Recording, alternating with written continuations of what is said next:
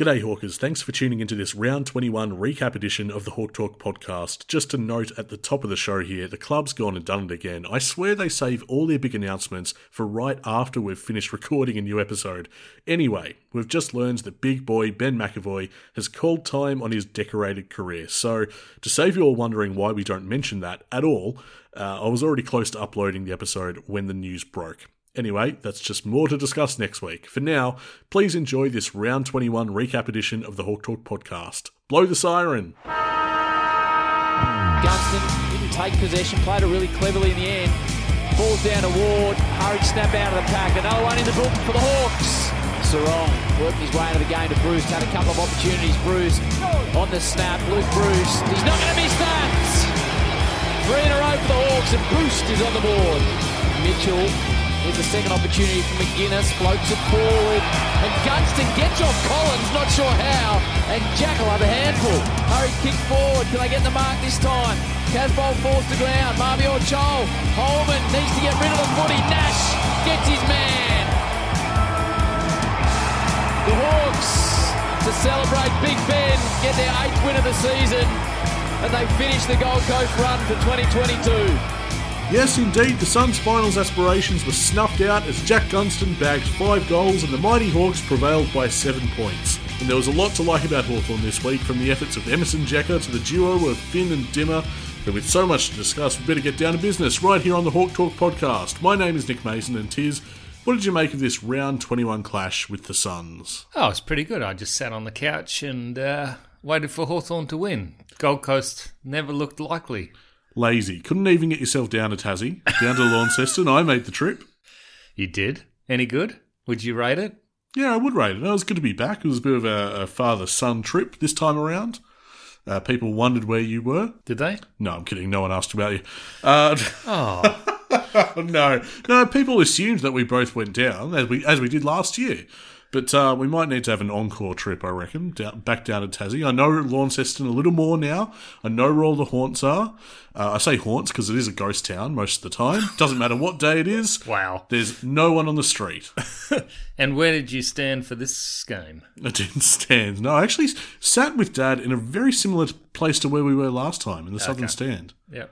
And I just want to say something. I joke about it being a ghost town. The busiest it was was game day. And I take exception to those comments we mentioned a few episodes back. Caroline Wilson saying that Hawthorn have raped and pillaged Tasmania. It is there's something electric about game day when Hawthorn's in town. And it it just says to me that she's never been there. I'd believe that. Why not? What what reason would she have to go down there? you know what I mean? So I don't know if she has experienced on foot, in person, firsthand, the experience of game day down in Tassie. But when the Hawks are in town and when they're set to play, there's a lot of activity. There's just a lot of buzz. There's a lot of people out and about, identifiably Hawthorn supporters. Went to the harvest market, plenty of people there. Any Gold Coast? I spotted about three. Good For the effort. day? That's a good effort. Yeah, well, they've just broken 20,000 members, so Have they? apparently, yeah. Eh, I guess it would break them. So, so did you enjoy this? How is your how were your feelings when you went into the stadium? Were you thinking Hawthorn will be up for this? Hawthorn good record, beat Brisbane in Tassie, who are Gold Coast? I suppose there's a, there was enough incentive at play. I mean, you had Big Boy's 250th, you had Dylan Moore's 50th. They had Peter Hudson on hand to present uh, debutant Jai Serong with his jumper, and he stuck around and he was interviewed because they named one end the Hudson Goals, the southern end, in fact. So there was a lot going on for the brown and gold that day, and although we had a depleted side, I, I'd sort of hoped before the first bounce that you know we might be up for this. What did you think when they named Serong? I mean, he had played his best VFL game for the year. Yeah, he's got timing, does the boy? Yeah, yeah. A- And there was a spot for him, certainly. I was a little surprised, but a welcome surprise in the end. Took a nice couple of marks. Did he take two marks? One was very nice. Yeah. Yes, yeah. One had me up and about, uh, definitely in voice, and I, I might have risen to my feet for that one. But uh, I, I thought it was a reasonably good debut from Serong. He looked very comfortable out there. Did he? Like, Did, did that not come across in the board? No, not broadcast, or- really. No, No? because I mean, it's such a tight view, isn't it? That's It why I like yeah. going to the footy games. But uh, now, did you did you get a bit vocal? No one turned around and told you to be quiet, did they? Or no, no. I, I think it was a fairly Hawthorn friendly crowd, mate. Did you give it to Izak Rankine? Who? Exactly. Where was he? Did he show? Certainly not compared to last week against the Eagles. This was a Gold Coast Sun with a dimmer, tis. With a dimmer. Yes, and you turn him down. Aren't NASA working on a dimmer? Pretty sure they are. Anyway, go on. It's just wordplay, mate. Leave me alone. Uh, we've seen Hardwick enjoy better individual games, I think, in recent times. Uh, you know, with the accumulation of the footy, and certainly disposal efficiency was well below his usual standards. But that kind of wasn't the point because his blanket job on an inform Rankine was absolutely exceptional. Uh, now, now, we mentioned the Eagles. Rankine had seven score involvements and kicked 3 1. Against the Hawks, though, he was restricted to three score involvements and a single behind. Uh, Hardwick, mate, has played 20 games and conceded just 16 goals. Yep, flying totally under the radar. And, um, you know, this is the kind of stuff that Finn Maginness is getting lauded for. Mm-hmm. But um, Blake's been doing it for a long time. He has been. He's been criminally underrated for a long time. Uh, a silent assassin, it seems like, because he is taking them out every single week, and uh, he really made a difference. I thought it was Hardwick and Finn Maginness who, both in their respective ways, did great blanket jobs this game. Touk Miller did reasonably well, I thought, but he was never in space, and a couple of times he got caught holding the footy. Quote tis 2022. Touk Miller did reasonably well against Hawthorn. Okay, it wasn't like some of the other No, some of the other times, some of the other times where he's really done well against us, and it wasn't like um, previous matches where Maginness has just blanketed the guy. I'll stop you there because this is a guy that averages 516.5 metres gained. This week, he managed 82. Wow. Okay. Yep. Yeah. Should have read the rundown. Eight kicks, 13 handballs, and nowhere near the output that uh, Miller usually enjoys. Uh, shall we call him Miller Light in that sense? Uh, worth noting that Maginness himself recorded a team high 10 tackles, so his defensive game was very strong. And this is basically what we've seen for the last couple of months. This has become a typical 2022 Finn Maginness game. So what's what's Finn done there? He's denied him the outside ball, Yeah, denied him any run. Basically, yeah. Yeah. just short, dinky handballs, trying to extract and get them going, rather than anything penetrating like kicks. It's an enormous turnaround. It's a seventy what seventy three point turnaround from the game earlier in the year, and you looked at Gold Coast a few times and their inability to shift the ball around the hmm. park, and you were just thinking, how on earth did that happen earlier in the year? There, there was no question on this particular day that Hawthorn were the more dangerous side, and it was coming together for us way more than the Suns, with the exception of perhaps the final quarter, where the game was largely played in their half. But this had no resemblance to what happened in Darwin. Not not from the first couple of minutes from the first bounce. It was really quite something to see. So we've got Richmond. Who's Finn taking out this week? Well, a- as arriving virus, one of our listeners suggests, could be Bolton, could be Prestia, might be someone else entirely, but uh, I would say maybe Prestia would be my guess. Yeah, he's very important to Richmond. I'd say well, they both been, are. been speaking to a couple of Richmond supporters today, and uh, they've put the W down. Nick, Oh, have they? they definitely have. Yep. Hmm. After what they saw on the weekend against, Against they? Port Adelaide, whose season is basically done anyway. Oh no, Port Adelaide. I mean, who can beat them? Like they're very good now. Jeez, let me cast my mind back through the season about just who they've lost to. No, not nay, not who they've lost to, who they've been absolutely smashed by. Yeah, yeah, Can you think of anyone? yeah. I can. Uh, we were very good. Yeah, exactly right. Yeah, And that was what round two. Yeah. Before we really got our game going. Well, that's the that's the thing. I kind of like it. I kind of like the fact that these Tigers supporters are sort of leaning on me already and going, you know, last game in Melbourne, you know, better get out there, have a look, trying to make me turn up to this slaughter. Yeah, I think we're actually got a good sniff. yeah. I I don't think it's going to play the way that Richmond fans think. Uh, the Hawthorn revenge tour does continue. We couldn't get it done against the Saints, but we did it against the Suns. We ended their season, which is fantastic. I love that. and that's just the kind of person I am. Uh, Richmond, we have a real chance to end their season too, or at Now, least that, that's a real end. Okay, well, Gold Coast Suns also ran since they began. So I suppose so. But I think with Richmond, we at least have a chance to take it out of their hands, whether they make finals or not, which would be really good fun to see Richmond fans sweat over the final week of the season. Always good value that. Uh, Emerson Jeka, his sixth career game, his first full game as a defender, and the first player this season to keep Mabior Chol goalless. yeah, a bit lucky. Yeah, a little bit lucky in the end. it was what Should twelve meters out at the post or something. Yeah, I mean, look, he did get on top in that final quarter, as as the Suns did generally. But even so, you got to be happy with the way he played the majority of the game, Emerson Jeka, for what is essentially his first outing in that role. There are a few nerves on a couple of the kicks, but in in general play, he's excellent. Um, makes good decisions when he doesn't have the ball. I uh, I was concerned in that last quarter by a what we kicked at one point. I think. Yeah, I think it was um, Breust, wasn't it, who kind of put the game just beyond reach. Yeah, but one point in the last quarter. I mean, we'd played three quarters and we couldn't play the fourth. Sometimes that's gotten it done this year, sometimes it hasn't. It's been the, the through line of our 2022 season that we can't play It just four, four quarters. the the the defense were under so much pressure and they responded very very well, but we couldn't get the link up play That's to right. just you know put the nail in the coffin there. It was the kind of day where, f- for much of it, I felt as though Hawthorn always needed a steadier.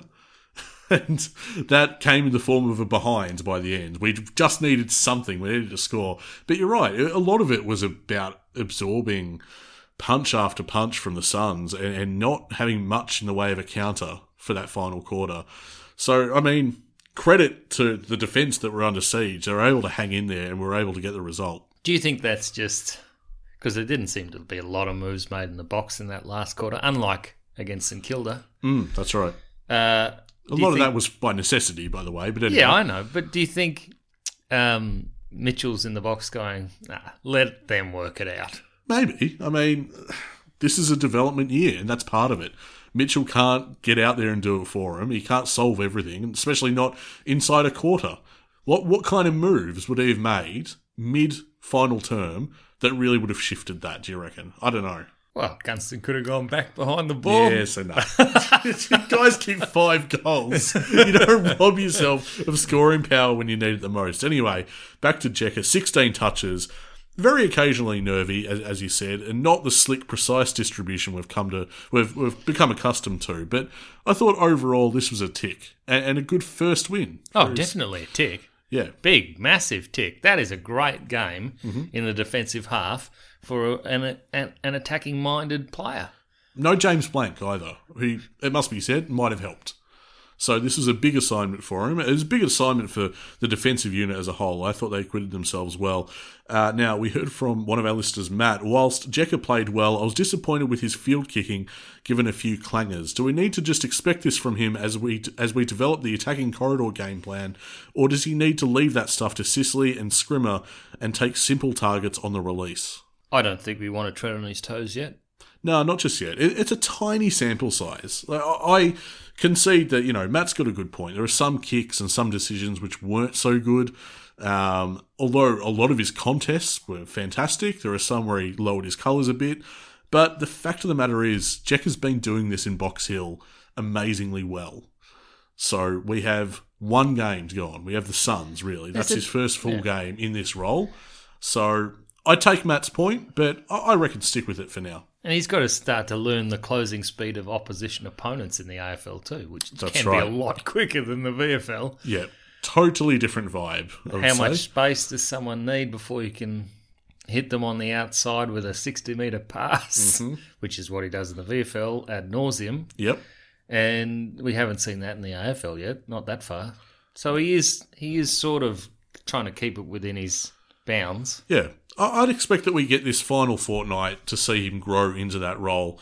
Uh, we do have this question from James, a bit of a curly question. If you could keep only one on the list for next year, are you keeping Morris or Jeka? Jeka, Yeah, I went with Jeka as well. As much as I do like Morris, if it does come down to that, I'm keeping Jeka. I don't think it will come down to that, by the way. I think they both remain on the list. I think they've both got great value in their respective roles going forward. Jeka, part of my reasoning behind that is he's a, a bit more versatile than Morris at the moment. Yeah, well, Jackers also looks class as well, Yeah. doesn't he? Yeah. Whereas Morris has really earned his spot. Anyway, it looks like they've found a really good player in Jeka, and you can see other players playing Morris's role. Um, I thought Jack might have kicked like 10 at one point Yeah. Yeah. It did seem like it. because Collins, who we'd seen at Box Hill for many years and mm-hmm. has taken out a best and fairest, don't know what he was doing, mate, but there were some really odd decisions from him. Definitely, yeah. That one where Gunston just all of a sudden turned back in the goal square and marked it unopposed. I don't really know. All, all I said, I said to my dad at the time, I said, "Well, I feel like just Gunston watched the ball, and it was simple as that. I don't know really what happened there." But there are other there are other moments where he was just unsighted, Collins and Yeah. Gunston. Great game again. The the bloke is hitting his straps at the end of the season. I know he's injury ravaged and everything, but he is either putting his hand up for another contract at Hawthorn, or it's an audition for or this is aud- or this is auditions. Yeah, Oh, who knows? Let's see how it plays out. But nevertheless, a Tassie specialist is Jack Gunston because that's five goals in his return game in Hobart. Now another five in Launceston, and another exhibition of what we call nonchalant dominance, which I think is what it is. He made it seem easy. He made his injury complaints seem like ancient history. yep, he did. You forget that he had this huge back problem, which had him sidelined for so long. That seems like a distant memory, and that's a credit to him. Now in the in the paper, I saw Dylan Moore deservedly got three votes, best on ground, mm-hmm. seemed to be everywhere all day. We all know the story, but now he's starting to really hit elite status, not just for the forward line, mm-hmm. But his work up the ground. How, how how many games? We've discussed this before, but how many games do you typically afford a player before you judge them? Are they going to stay on the list? Do they have a future in this club? Is it twenty five or is it fifty? I, I think we've discussed this before. Well, it changes with the role. Yeah, okay. If it's a ruckman, that's about five years without playing a game, and then you give them a couple to see if they're any good. yeah, Uh, huge emphasis on development. Yes, a lot of leeway. it's a key forward, we're just starting to see Mitch Lewis hit his 50th game, and he's apparently he's going to be back this week. I don't believe yeah, it, well, we'll get to that soon. Yeah, but uh, you know he's just starting to really bulk up Hmm. and make opposition um, defenses wary of, of him. yeah, they have Not only physically, but also that he can hit the scoreboard. Mm-hmm. But with smaller players, you know that that should be skilled and much more at home in the AFL environment sooner. Hmm. It can be less than twenty. Well, I only bring it up because this marked Moore's 50th game. And uh, I'd say, what, the, the last 25 or so have been mostly exceptional. Yeah, And that excites me that this is the first 50, and now we get another 50 to see him take it to an even greater level than this. Deployed in the midfield these days, uh, it was kind of the the duo of Moore and O'Meara that I felt shared the midfield honours this game. Uh, they really got us moving. Eight clearances apiece. The question is, who had the better game? You thought Dylan Moore. There's certainly an argument there. O'Meara had fewer touches than Moore, certainly, but registered seven inside 50s, eight tackles, and kicked a goal as well. So I thought they both did wonderfully well. yeah. See, I didn't notice O'Meara's tackling, but um, I, I just expect so much of O'Meara. Oh, well, of course. and everything Naturally. and everything that Moore does is like, uh, geez, we're so lucky we didn't list him. Yeah. No, I get that. I get that. We gave up a, a fair bit for O'Meara. We pursued him wholeheartedly, and then Dylan Moore's kind of uh, everything's a bonus, isn't it? well, that is how it feels. Yeah, I mean, it's a bit stupid now, but th- that's exactly how it feels. We've been quite lucky to retain a couple of the fellas. Mm. Uh, not only Moore, but Jiath, and Yep. yeah, We had a listener, I think it was uh, Dino, long-time listener of the pod, asked us about our favourite moments of the game, and the guy I, f- I thought of first is actually Josh Ward. I thought he had, I thought he had a brilliant goal, of course, but there were a few efforts right in front of where we were sitting, uh, both offensively and defensively. I thought were magnificent. Um, his closing speed to affect the spoil. I think it might have been the last quarter. I can't remember, or it might have been the third quarter. Uh, I, I just thought he was fantastic. Twenty disposals, kicked to one goal, one, four clearances, and seven score involvements, which included, tis a team high three goal assists. yeah, he just keeps dominating this kid, and he does it effortlessly. Really picks up possessions, fullback, halfback, on the wing. it's. Uh, did you notice anything about how he how he controls the space around him? Because there's he always seems to have space. Uh, He's becoming more and more exciting as each game goes on. And, you know, it's funnily enough, I feel like where Connor McDonald, he, he's played a lot of footy for a debut year. He's kind of fallen away just a little bit. He's, t- he's kind of taken a back seat to what Ward is doing at the moment. I feel if, if it's a two man race between those two for first year players, I, I feel like Ward is hitting his straps now, just as McDonald's starting to tire a bit. I think he's definitely tiring. He's also playing higher up the ground as well. He, there's a more of a um, an emphasis on his contested game now, Yeah. which he's trying to develop at the AFL level. But certainly when he's on the outside and in space, McDonald is just as good as Josh Ward. silky skills. Uh, Do, do you think the the inclusion of um, Sam Butler might have forced McDonald up the ground a bit more? We're seeing less of the goal sneak incarnation of Connor McDonald. What did you think of Butler? I mean, virtually anonymous. Uh, it didn't help that. He does compete. Like there were a couple of times he got to the ball, brought the ball to ground, but in terms of possessions and um, chains and things like that, not a lot of involvement. No, and I thought from the first quarter, it was something I noticed immediately that he just had the worst matchup. I think it was Mac Andrew. Right. Who seemed to have, you know, this is exaggerating, obviously. It seemed to have two foot on him. Yeah. And it's like he's if this gets delivered badly, Well, we saw that with Impey running to the flight of that ball. He didn't even bother to put his arms out because Yeah. Mac Andrew had, you know, a wingspan on him about two metres. yeah, he's going to be a tricky matchup going forward. So the Suns have got a ripper there, but yeah, I, I consistently found that Butler had a bad matchup and then just struggled to get involved. But I'm not worried, not worried at all. I think his endeavour is still there, certainly. Honourable mentions for the rest of the game. I, I thought, you know, we've talked about Jai Serong. I want to see more of him. Uh, whether he keeps his spot on the side, it, selection's very interesting this week, but we'll get to that soon. Ben McEvoy in his milestone game. Uh, he had some really nice moments, and, and I thought a really potentially game saving mark in the final term was probably the best one. Yeah. And the crowd knew it too. Yep, that was a huge sigh of relief. Uh, I was watching the clock by the end. I had the AFL app on my Oh, did phone. I was, I was Oh. and when I brought it up, it, it was like about a minute to go, I was like, "No way! You said, well, we've got it." We've got it then. Brilliant. That was a huge sigh of relief for me when I saw that clock on my phone. I had a question from Kelly here. Uh, surely Gunners and Big Boy go around again. Also, I think Jeka has done enough in this second half of the year for a new contract. So we've got three names here. Gunners, I know you want him at the club still. If he wants to be there, he, he probably will be. Yep. But I can also understand Mitchell trying to make this list his own again. Yeah, Yeah, could happen. Uh, Big Boy, I want him at the club. I would say he does not go round again. I'm not ready to be without big boy Ben McEvoy, mate. It's just it's it's not right. We need him for one more year. I, I see your point, but also, what's in it for Ben?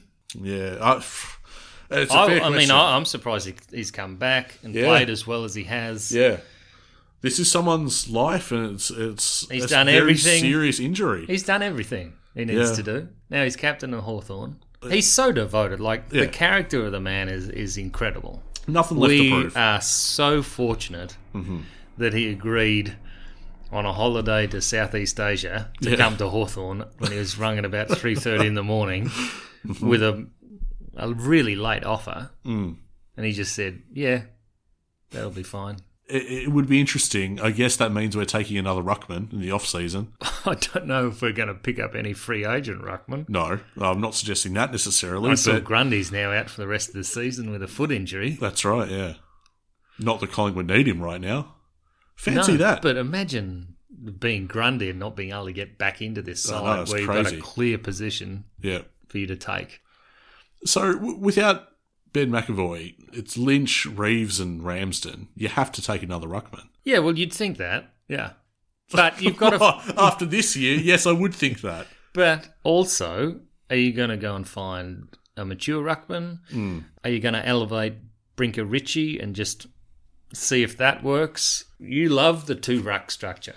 Maybe Mitch doesn't. I, I don't know about that. I think that he does. I people ask, you know, where's Lynch? People ask, do they? They come up, they go, yeah, uh, stop me on the street, mate. all over Tassie. Where's Lynch? Yeah, where's Max Lynch? Well, apparently he was ill, which kept him out of action at all levels of footy this weekend. Uh, that's that's the whisper that I heard. I've not quite substantiated that one, but if that's the case, then maybe he's available this week and maybe he gets selected. We don't know. Uh, what about Jeka? Has he done enough for for the second half of the year to earn a new contract? I would say yes. Yeah, yeah, No, that's a definite yes.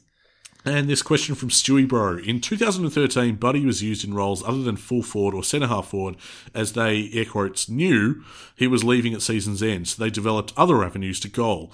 Seeing Titch in roles that are not the middle, thoughts on maybe Sammy's doing the same thing with him as he knows he's not there next year? Well, I did say his numbers had improved markedly a couple of times to you, Nick, didn't I? Yeah. There were a couple of games where he stood out, or they gave him what he wanted to do. Mm-hmm. Just, and it was generally against opposition sides that could be in a zone where they might like to take Tom. Oh, jeez. Did you notice that?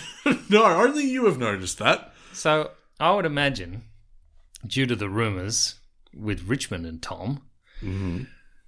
we will see him go into a role that he can. He knows he can do well on the Okay, weekend. so there's your tip. There's your prediction. Mitchell back into the midfield. But generally, generally, even with Warple in the side, uh, it wasn't working. That's right. And at the time, Clarko came out and said, you know, we were too buddy focused in 2012. Yes. And uh, that didn't work out well for us. So, very similar ethos. I can see the parallels, definitely. But we're seeing that with Griffin Logue at Freo at the moment. Oh yeah, Very good forward, isn't he? You keep a keen eye on Griffin Logue, do you? I've not been watching closely. I'm going to be. Well, actually, Friday night, Yep. you you've um, jumped on the plane to Tassie, and I thought, oh, what am I going to do? So I went off to see Melbourne Collingwood. Oh, so you went in person? Yeah. I saw the second half. It's delicious to see Melbourne lose, but apart from that, and it pains me to say so, but McRae has got mm. Collingwood playing a style of football that is, I wouldn't say it was brilliant to watch, but it's thoroughly entertaining. Oh yeah, yeah. Collingwood are not just entertaining for their escape artistry. Like they they they put themselves in that position because they're a fun and fast and electric football team at the moment, and have been for what eleven weeks. That's how they keep on getting it done. And they're not invincible, No, but they're a chance. but they step it up. they're a chance to win the flag because they've got enough ingredients of a winning team that they keep on getting it done. There's so much self belief that you could see them go all the way, but they're not invincible, and that's it's an interesting spot to be in. An interesting spot to be in was level two of the MCC with the worst Melbourne supporter base. It was amazing. I went there pretty much, you know, as an agnostic. Yeah. And by the end, I was thoroughly on the black and white army side. Don't side. tell me you went to a Melbourne game as a as an agnostic. That is just a blatant lie. and and when I gave Gorney a Bronx cheer, and some lady t- stood up and told me Yeah. that this wasn't the place for that kind of stuff. Yes. After she'd been yelling at the umpire. oh, I had great fun. I mean, of all the people, Gawn had a reasonably good game, didn't he? Yeah, but he kept kicking out on the full. And I yelled out at one stage, you should have made Viney captain. At least he can kick. And Yeah. But there were there were several key moments. Gawn either killed the contest, and he didn't. So this episode follows on from our chat last week, in which I mentioned that there are a couple of kids heckling you at Marvel Stadium. Is it any They grew wonder? up. Is it any wonder to any listener at the moment as to why that happened? No, you were very well behaved at Marvel, but I can picture you in the MCC you, giving it to Melbourne fans. That is With nothing on the line. Nothing on the Nothing line. on the line. I had a great time. We need to move on to talk about Box Hill 16 8 104 defeated Frankston 8 5 53. That makes it three wins in a row now for the Box Hill Hawks and a much needed one as we press our case for finals. I just want to go back and say that what Hmm. Collingwood are doing now, we could easily be doing next year. Oh yeah, yeah, yeah, potentially, yeah. McRae's got them humming really well, and I feel like something similar is in our future. It's all fitted together very nicely inside one season for them. Well, I mean, they're overachieving. The, the, yeah, that, that's that's what I'm saying. It's all come together, and it's it's electric, and it, it's quite something and, and magic that's come together as well as it has for Collingwood. And I think with a bit of time, we can get there too. So Box Hill absolutely wiped the floor with Frankston. Yeah, not initially though. The game really didn't get going for about 15 minutes. And then Box Hill woke up and went, ah, guess we'll slam on six just- in a row. Just shrug this off. you Yeah. know. Oh, you're Frankston. You're nowhere near us on the ladder. So we'll, we'll just get The away The reason from they it. haven't been televised for four years. Six goals in about 12 minutes in the end. That buffer was never really threatened all day. Box Hill kept Frankston at bay uh, before increasing the margin very late in the piece, which is good to see because we might need the percentage yet. The final margin was 51 points. Now, Liam Shields, arguably best on ground. yeah, you reckon he's a sneaky chance for another game? Yeah, I do. And A, I hope so, because it could be it. It might be his last game in front of Melbourne fans, and he will have earned it. Like, if, if he gets recalled this week, it won't be tokenistic. These stats 31 touches, a game high 11 tackles, and a goal. He's clearly a class above, and he will have earned his spot in the side. And it's not.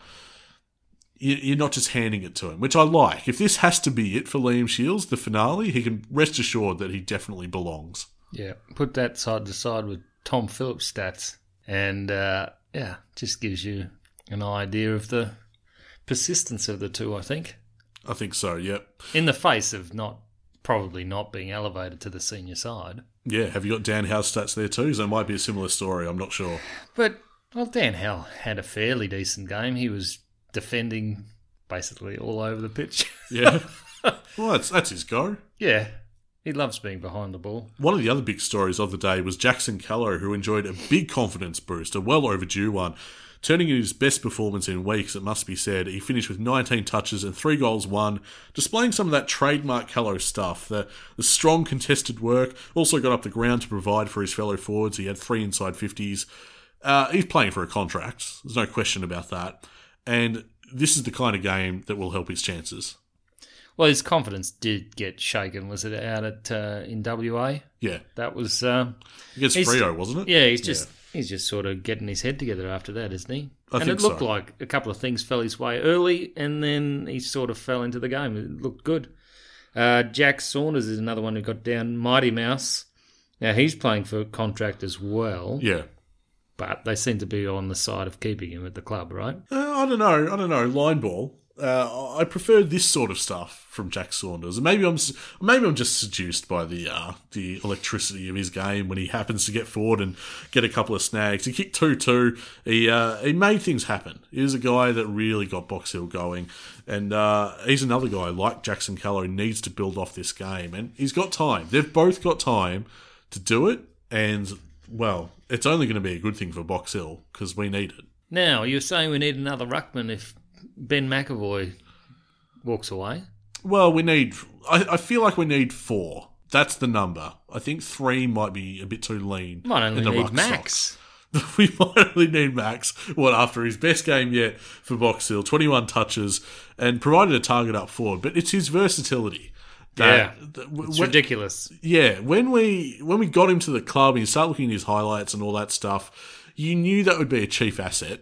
And he's really starting to show that he's really good below his knees for a tall man. Doesn't mind the ground ball stuff, and that really helps, frankly. You don't need another small bloke at his feet. He can do it. Well, versatility's it's a feather in his cap. It's a good thing, and it's something that you know Lynch is decent below his knees. Mm-hmm. Uh, he, loves getting in for the contested work. Ned Reeves would say not so much. So to have a guy that brings that game, I like it. So Box Hill next week got Geelong, who are awful. Yeah, that's right, awful. Geelong are awful in the VFL, so that should be a win. And uh, that's Saturday, two o'clock at Box Hill City Oval. Yeah, sixth taking on fourteenth. Uh, a lot of our nearest opponents on the ladder, I believe they might have a bye this week.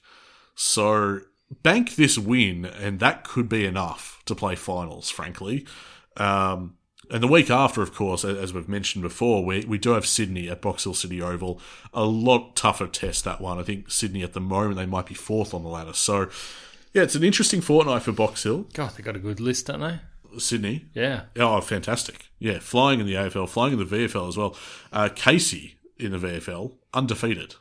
Wow. So they're the team that you don't want to. Maybe they should elevate a few. Anyway, Anyway, uh, they should. Uh, this question from Cam: Assuming we pick up Amon to play wing with Morrison, what do we develop Will Day into? Half back, or you know, his body might seem a bit light for the midfield. What do you think? What does Will want to do? Well, you just throw it to him. Yeah. He moves the magnets around. yeah. Is that right? I learnt this grade seven when my Chinese language teacher used to come out at half time and say, Where would you like to play this quarter? You That's know? right. This has come up. This has come up before, hasn't it? And I tell you what, when I was playing somewhere I wanted to play, I was a lot better. Well, he looks happiest when he's snapping him from about forty out. doesn't Don't we all? exactly. Uh, whether there's whether that's the spot for him, I don't know. Uh, he's an interesting one heading to this off season because we still have a, a surplus of uh, half backs. That hasn't changed. It's just been about how we've managed them. Yeah, look, he, he put some weight on. He can definitely play in the midfield, and with the skills he has, if you put him on the outside or even just behind the pack, he's going to be a magnificent weapon. At the moment, you really can't give him. Look at Sicily and even Jeka; they can take a good match up, then find space, run away, be a real weapon. Will can't do that yet. hmm When he when that happens, uh, look, the sky's the limit for him. This question from Aiden. If the Amon is definitely headed to the Hawks, turns out to be a Buddy is definitely going to the GWS situation, do we promote Ed Phillips for the wing? He did have 22 touches and a goal on the weekend for Box Hill, and, he is a regular contributor. He's a, he's a good talent for Box Hill. You're shaking your head. Not keen. Didn't I say this about three weeks ago about the Buddy Franklin thing? yeah, you did. Yeah. Yeah. Well, Are we all just getting a bit nervous collectively as Hawks fans now? Uh, no, he's coming. Enjoy. You've changed your tune. We're going to go from having to develop someone into an elite wingman to, oh, look, there's an elite wingman. Yeah, we've got him. I, I would dare say I, I like Ed Phillips, but there's a golfing class. I would say it's And not. speed yeah, there- there's a consolation prize there. I and s- vision. yeah, put it this way: I want Karl Amon at Hawthorn, and uh, I'd be happier than having Ed Phillips at Hawthorn. As much as I like the guy, Karl Amon is very good at hitting hitting uh, targets under pressure too. Don't forget that. Mm-hmm. Yeah. So, no, if we get him, and it's not a very big if, if we get him, Hmm. he's a real asset to the side. But for now, we do have to focus on uh, Richmond this Sunday, 1.10 p.m. at the MCG. I'm not sure who comes out of this side and who comes in, which I, I feel like I've been saying a lot lately. Even though our list is a bit depleted, and we've got a lot on the sidelines with injuries. Um, I don't know necessarily what changes I'd make. I, I have heard that Mitch Lewis is reportedly available. Right. So Serong's like, oh, great. Maybe. Back to the VFL for me. Um, Butler didn't set the world on fire. What do you think of Denver Grainger? Because Hmm. you have to be at the ground to really notice a backman. Well, if you don't mind, I will reveal that we exchanged some messages throughout the game. with Denver. No, no, you and me. And you did ask if he was out there. and I said, yeah. I no, I did not say that. I said, is he forward? Because at one stage Okay, during yeah, the coverage, he was caught forward, and I, I suppose one of his, um, I don't know what he's doing. up What his there, opponent actually. dragged Yeah, him up there dragged him randomly. I- That, that's true. I need to be fair to you. You did phrase it that way. Is he forward? I said, no, he's in defence. I had to look for him, but he was there. He was, he yeah. was there. It took me a second. Oh, it was a fairly quiet game from mm-hmm. him. yeah, but It his opponent is. had a quiet day, Yeah. didn't he? Yeah. Well, I thought as a whole, our defensive unit stood up fairly well overall. A bit miserly, which is good to see. But do you bring him up because you want to take him out of the side? Is that it? No, no, I'm just talking about what changes might be made. And, You know, he was in for Blanck. Blanck uh, Yep. probably comes in. I would he say, go straight yeah. back out? Blanck comes in. You got CJ who's available as well. Well, you got Rewalt and you got Lynch Mm-hmm. and whoever else is drifting forward. Yep. So you might need both. Then it becomes a question of who comes out, which I'm not necessarily sure of because I, I want to retain Jeka in the side. I'm going to put my hand up and say Impy. Yeah, Impy could fall out of this side. Yep. Probably for CJ, to be honest. Yeah. That would be the swap there. And Butler, obviously. What did you make of uh, Cozzy's game? Uh, he's a workhorse. Yep. I thought he played better than he has for a long time. Mm-hmm. Took a couple of marks. That's becoming a novelty, unfortunately. Look, he's What going. He's going mo- for a troublesome patch. I mean, you're looking Yeah. at a bloke who's under 21, who's never really played forward all that much, and uh, is playing in. He's played there at least a season. I, rem- I remember him being a very good, solid marker, and now he just can't stick him. I don't know why. It's the lead. The lead's not quick enough. He's not getting space on his opponent. Yeah, People aren't so. really looking for him as much as they were. When you think about who kicked to him Yeah, for all those leads, who was it? probably Chad. Yeah, Yeah. we don't really have that laser-like ability right now. When you think about it, who's hitting targets like Chad would? His name's Chad. Not Chadwood. Anyway, it's a, it, there's some nice little uh, selection battles to sort of whet your appetite for next season. Some players have shown some, you know, real talent later in the year, and I'm looking at Nash. Got a 96 in the AFL fantasy and did really well with ball retention again. Mm-hmm.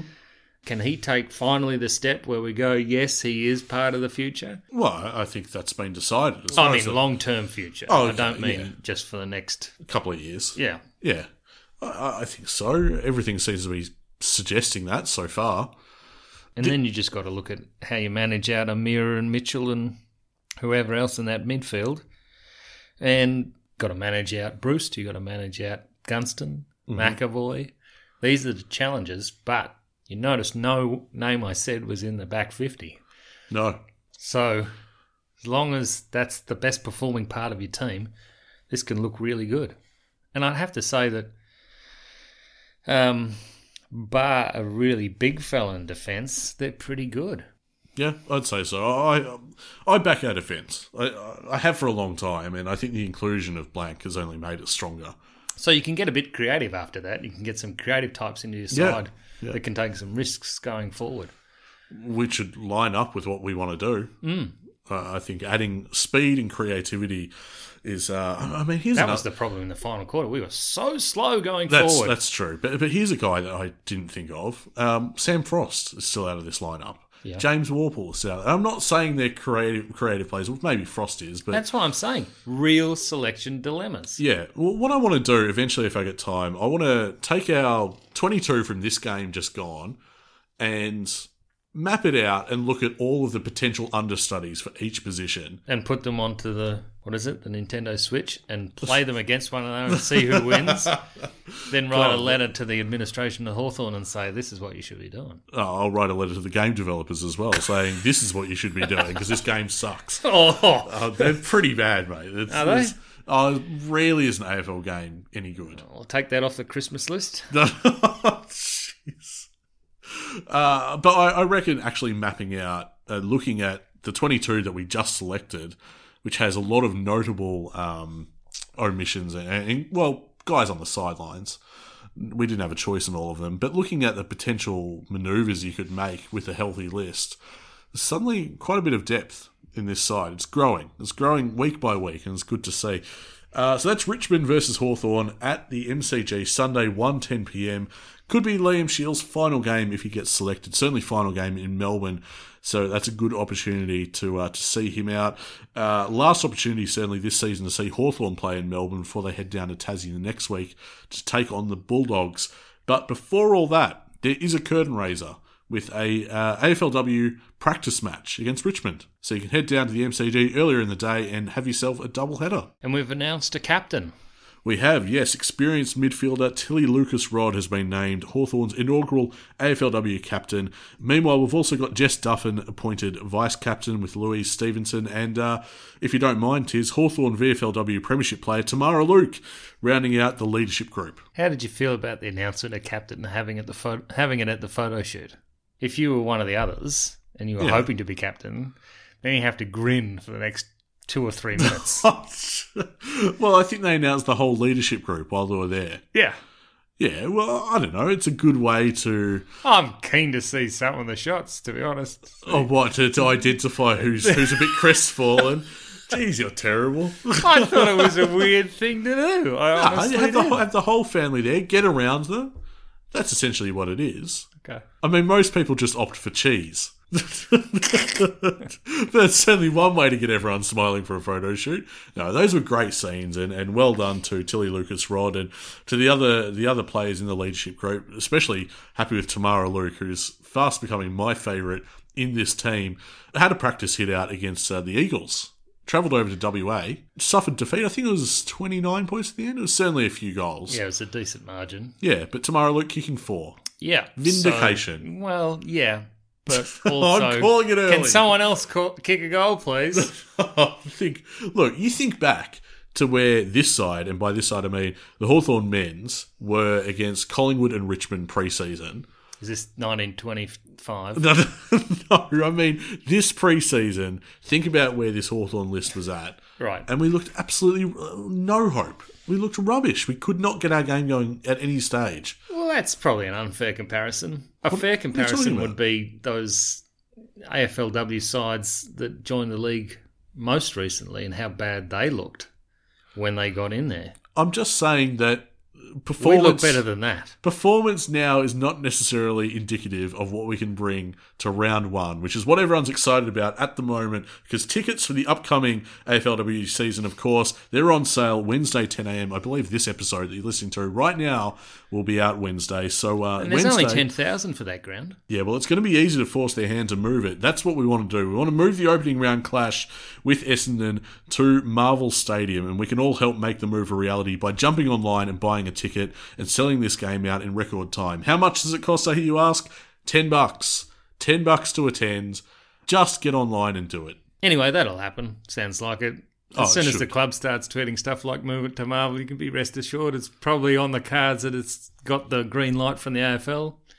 Yeah, it, it certainly seems like. I mean, what? Why wouldn't they move it? It seems silly that it hasn't happened already, to be honest. But you know, people power can uh, can be very special, and we have an opportunity here to um, uh, make history. Basically, that's what it will be. All right, so you know how we're playing Richmond. Okay. Yep. Yep. And below us on the ladder are Essendon, Hmm. Adelaide, right? Yep. Both would need fairly big wins to get anywhere past us. Hmm. But if we were to win, we'd go straight past Port Adelaide, who are on the same number of wins. Okay. Port Adelaide play Essendon. Ooh, that's interesting. Is it? Is it interesting or really, really concerning? so I'm yet to actually determine your position on this once and for all.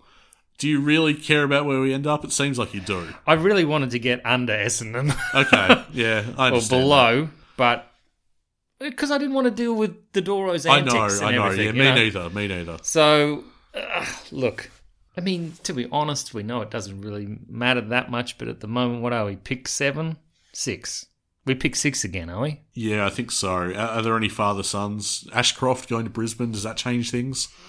Yeah, Probably probably, does. Yeah. Yeah. So, Look, we haven't even properly looked into this stuff yet. We will in the off season. no, it's great. This is the best part. no, it's not. This is the stuff I love. This is. The the best part is heading to the MCG to see the practice match. You get the double header with the men's late at the MC. Actually, being there is the best part. All right, not your off-field movements and shenanigans. All right, fine. It's like getting a new book. It's a new thriller, and you get the you get to start the first chapter. Yeah. All right. That's what it is. All that that kind of It's fair. Well, it's it's a yeah. It's uh embarking on a, a new phase of the club, isn't it? Yeah, through each of these individuals that come through the door. That's right. That that stuff is good. I like that. I like the uh, the stories of of um, draftees' dreams coming true. That's always nice. Anyway, we do need to wrap up. Uh, now, if you're listening to this on Apple Podcasts, why not take a moment out of your day to rate and review the show? I'd really appreciate that. It's um, you know, not only makes our day to read that sort of thing, but it helps other hawkers find the show, other diehard hawkers looking to connect with more Hawthorn content every single day of the week. Uh, you can find us as well on Twitter, twitter.com slash hawktalkpod, Facebook, facebook.com slash hawktalkpod, and of course you can check our stuff out on Instagram too. Now, all this is possible thanks to the support of our proud, passionate, and paid up Patreon subscribers. They're the ones that help us to put time into this podcast week in, week out. If you've gotten on board and you support what we do, we really appreciate it. And a big shout out, in fact, to our most recent subscribers, Jackson, Jason, and Stuart. Thank you so much and welcome.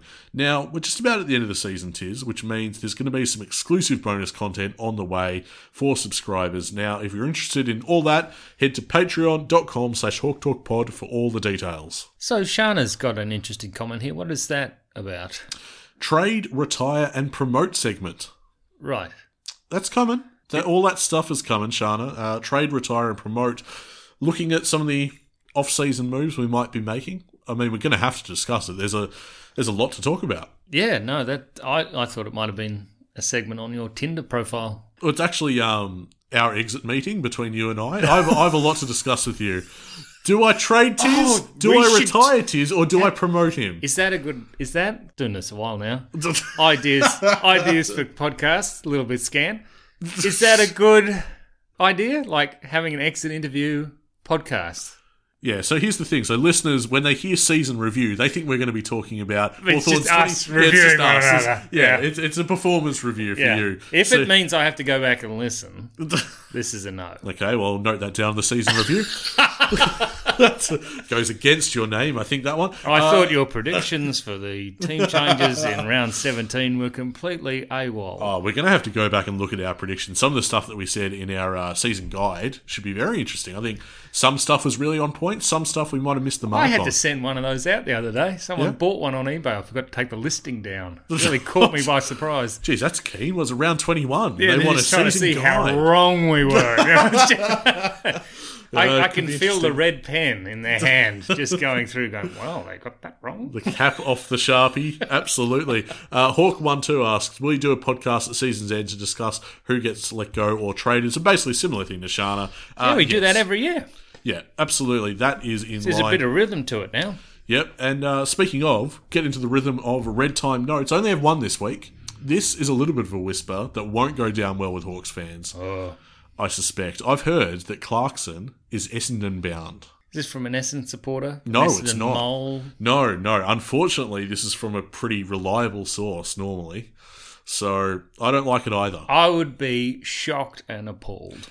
So would I, for for numerous reasons. Obviously, And I would blame Kennett. it would be sickening.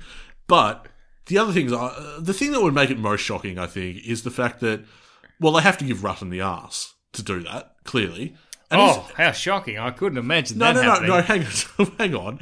He's not. He's contracted through the end of twenty He's twenty had a great month, except for when they lost to GWS by an unbelievable amount. No, uh, look, he's contracted through to the end of next year. Yeah, It'd be a and I've heard call. Tommy Green's coming to Hawthorn. Just Which making a mockery of more it now. likely? You're just making a mockery of it now. I That's don't, I don't going to appreciate happen. it. Look, he's going to North. That's it. Why can I stomach that better than Essendon? Do you think? Because they're not a threat. Yeah, I guess it is that, isn't it? I don't know. I mean, one of our listeners had a fantastic DM today. He wouldn't take it to Twitter, but I loved it. you saw that tweet come out of North, did you? Go on. So this afternoon, someone at the North Melbourne Football Club thought it'd be a really good idea, without having appointed any recruiting managers at the club, still, you know, and obviously just sort of feeling in the dark. Yeah, because we pitched them, didn't we? Yeah, a couple of them Yeah. we pinched, and the other one just sort of walked. Anyway, with two rounds to go, and obviously there's alarm bells crying in the office, the indicative order has us choosing first. That's a really great way to say we're last. us choosing first at this year's NAB AFL draft. Who should we be chasing? And, uh, like, really good engagement. You're into this, you know, you get Yeah, yeah, engagement. But uh, Al felt that that was pretty much North legitimately asking who they should take in the draft. so it's more uh, a hopeful question, yeah, right? like you know, we've got absolutely no idea what to do here, and we don't really have anyone in expertise in it. So we thought we'd take a poll. You just picture someone at a whiteboard with the marker ready, looking at an iPad, waiting for the responses to come through. Anyone got any ideas? So my advice to you, if you're a young aspiring footballer. Hit up that tweet with your name and see how high you can get taken. Ah, amazing stuff. Amazing recruiting Can they get strategy. off the bottom, actually? I don't think so. I, I know. think- Why don't you check? Why don't you check for us? I think they can because West Coast, Josh Kennedy. I've always like watching him play, especially in grand finals. Um, Oh, jeez. Bit of a clip. The guy's just kicked eight goals on retirement. and he beat Collingwood in one, so that was that was good. Okay, that's better. So they really tried hard last week, and when and I was trying to work out why they were trying so hard, I realised that North have Adelaide, and then the following week they have the Suns, Ooh. who may have completely checked out. At the moment, they're both on two wins. Don't you love this? This this back end of the podcast is everyone else is talking about shaping the finals. We're like, what's going to shape the bottom ten? like, Well, if you want to talk about the finals, I can because we might be in the bottom ten, but the top eight, the Tigers have to get past us, and so do the Dogs. That's and right. if they lose to us, either of them, that's it. Curtains done. The door's wide open. Come on in, guys. There's plenty of room in the bottom ten. Come on, you have fun here. Richmond, you can be ninth. You like that? Apart from Carlton, that are already done, oh my goodness. and haven't they turned sour? The Blues supporters. It's great to see. I'm just going to put this out. The season's not even over yet. I've enjoyed this season. Yeah, go on. I'm just saying, I've, I've enjoyed what Hawthorn's been able to accomplish to this point. It hasn't been perfect by any means, but eight wins, looking pretty good. Could pitch a ninth. To see Richmond go ninth. There's one great dog turd in the grass that you don't want to step in, though, and that's a Geelong Premiership. Why do you have to end the podcast that way? It's just going to leave us sour. I thought I was bad talking about Clarkson to the, the Dons. You're talking about a Geelong flag. People are putting money on them. I can't believe it. It's like they haven't seen a final series before. Well, still a lot to play out in this season. We're going to be watching with interest in person at the MCG. Get down there for the doubleheader, the AFLW practice match first, then stick around for the men's match too. And of course, the Hawk Talk podcast will be back next week to recap all the action. We'll catch you then. We are a happy team at Hawthorn.